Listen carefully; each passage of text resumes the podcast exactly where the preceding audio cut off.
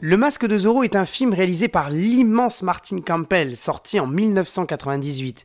Il relate le passage du flambeau d'un Zorro âgé, interprété par Anthony Hopkins, à un Zorro beaucoup plus jeune, interprété par Antonio Banderas. Le film a reçu de bonnes critiques, hein, notamment pour la musique, vainqueur du prix ASCAP Award des meilleurs films au box-office. Euh, la musique est extrêmement bien travaillée et contient tous les codes de la musique espagnole et l'émergence d'une musique latino-américaine, plus précisément mexicaine. Nous sommes en 1821. L'armée mexicaine est sur le point de libérer Mexico du colonialisme espagnol, California devient un État à part entière du Mexique cette année-là. D'ailleurs, la Californie avait été colonisée par les, colons espagnols hein, depuis la découverte de ce pays et l'expédition de M. Hernán Cortés en 1530. Et nous voici en 1821 et la Californie veut devenir indépendante. James Horner, compositeur de la BO de ce film, mélange avec goût et passion euh, les codes de la musique espagnole avec la musique beaucoup plus traditionnelle euh, et savante des plus belles musiques BO de, de, de, de films. À l'image de la première composition qui ouvre le film sur un plan d'un zorro avançant lentement mais sûrement, tout de noir vêtu, pour marquer son Z d'un coup tranchant de la lame de son épée. C'est beau, hein Ce titre s'intitule The Plaza of Execution, avec mon anglais absolument magnifique. je vais le dire en espagnol, c'est beaucoup mieux. La Plaza de la Ejecución.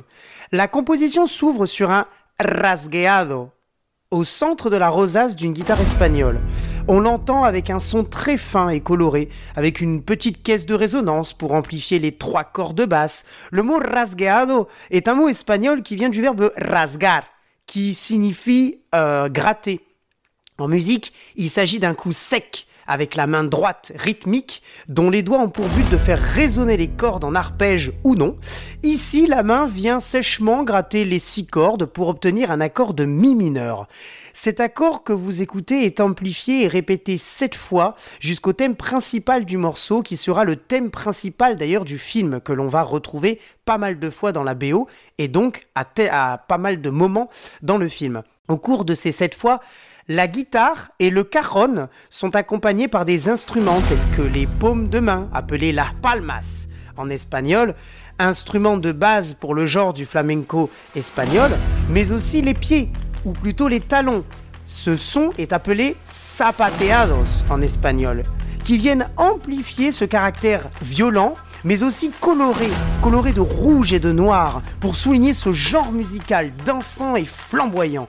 Cette introduction espagnole nous emmène vers un crescendo par une accélération de rythme et de volume pour nous projeter vers un thème principal orné de trompettes et de trombones aux couleurs mexicaines qui aspire à une indépendance nationale face aux colons espagnols. C'est la place de l'exécution, c'est le moment de Zorro à l'écran.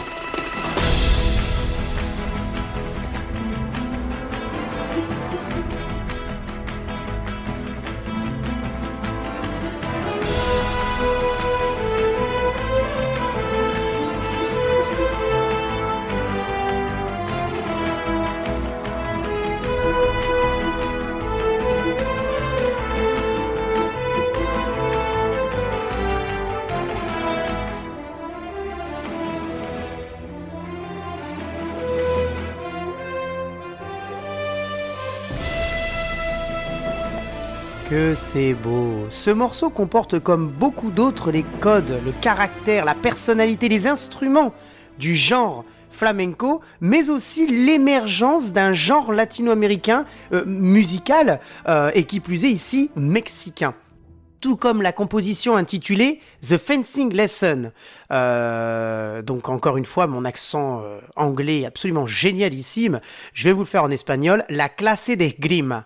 La clase de grima, donc c'est le, c'est en fait le, cours en fait d'escrime, euh, qui est la scène lors de laquelle Alejandro apprend à se battre lors de son entraînement face à son maître Don Diego de la Vega. le morceau s'ouvre doucement avec des notes noires. Euh, noir, je rappelle que c'est un temps. la contrebasse en arpège qui vient rythmer les pas de velours du renard noir qui apprend sûrement mais doucement, pour ne pas dire l'inverse, les techniques de combat.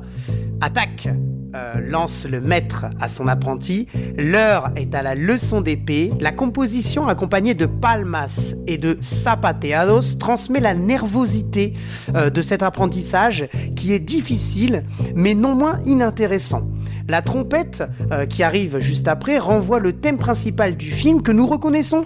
On le reconnaît parce qu'on l'a déjà entendu dans justement euh, la, toute première composition qui est la Plaza de la, de Ejecución, euh, qui est la première scène d'ouverture dont, nous venons de parler, et la guitare qui peu à peu va arriver et se mêler au jeu en une rythmique d'un accord renvoyant un accord mi majeur et non pas mineur comme on l'a entendu tout à l'heure. C'est Alejandro qui apprend à se battre c'est Alejandro qui a un cours d'escrime, c'est Alejandro qui s'apprête à devenir El Zorro.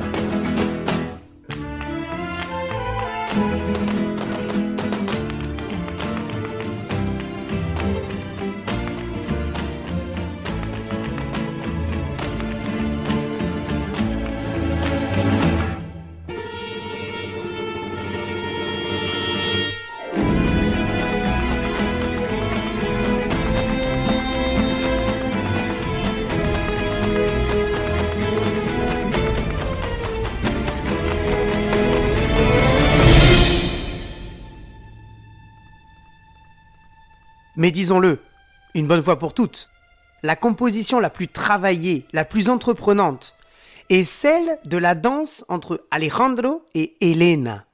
Alejandro se rend au banquet, une fête organisée par Don Rafael, et il se fait passer pour un grand de la cour d'Espagne afin d'approcher Don Rafael et de connaître ses plans diaboliques pour fonder la fameuse République de Californie.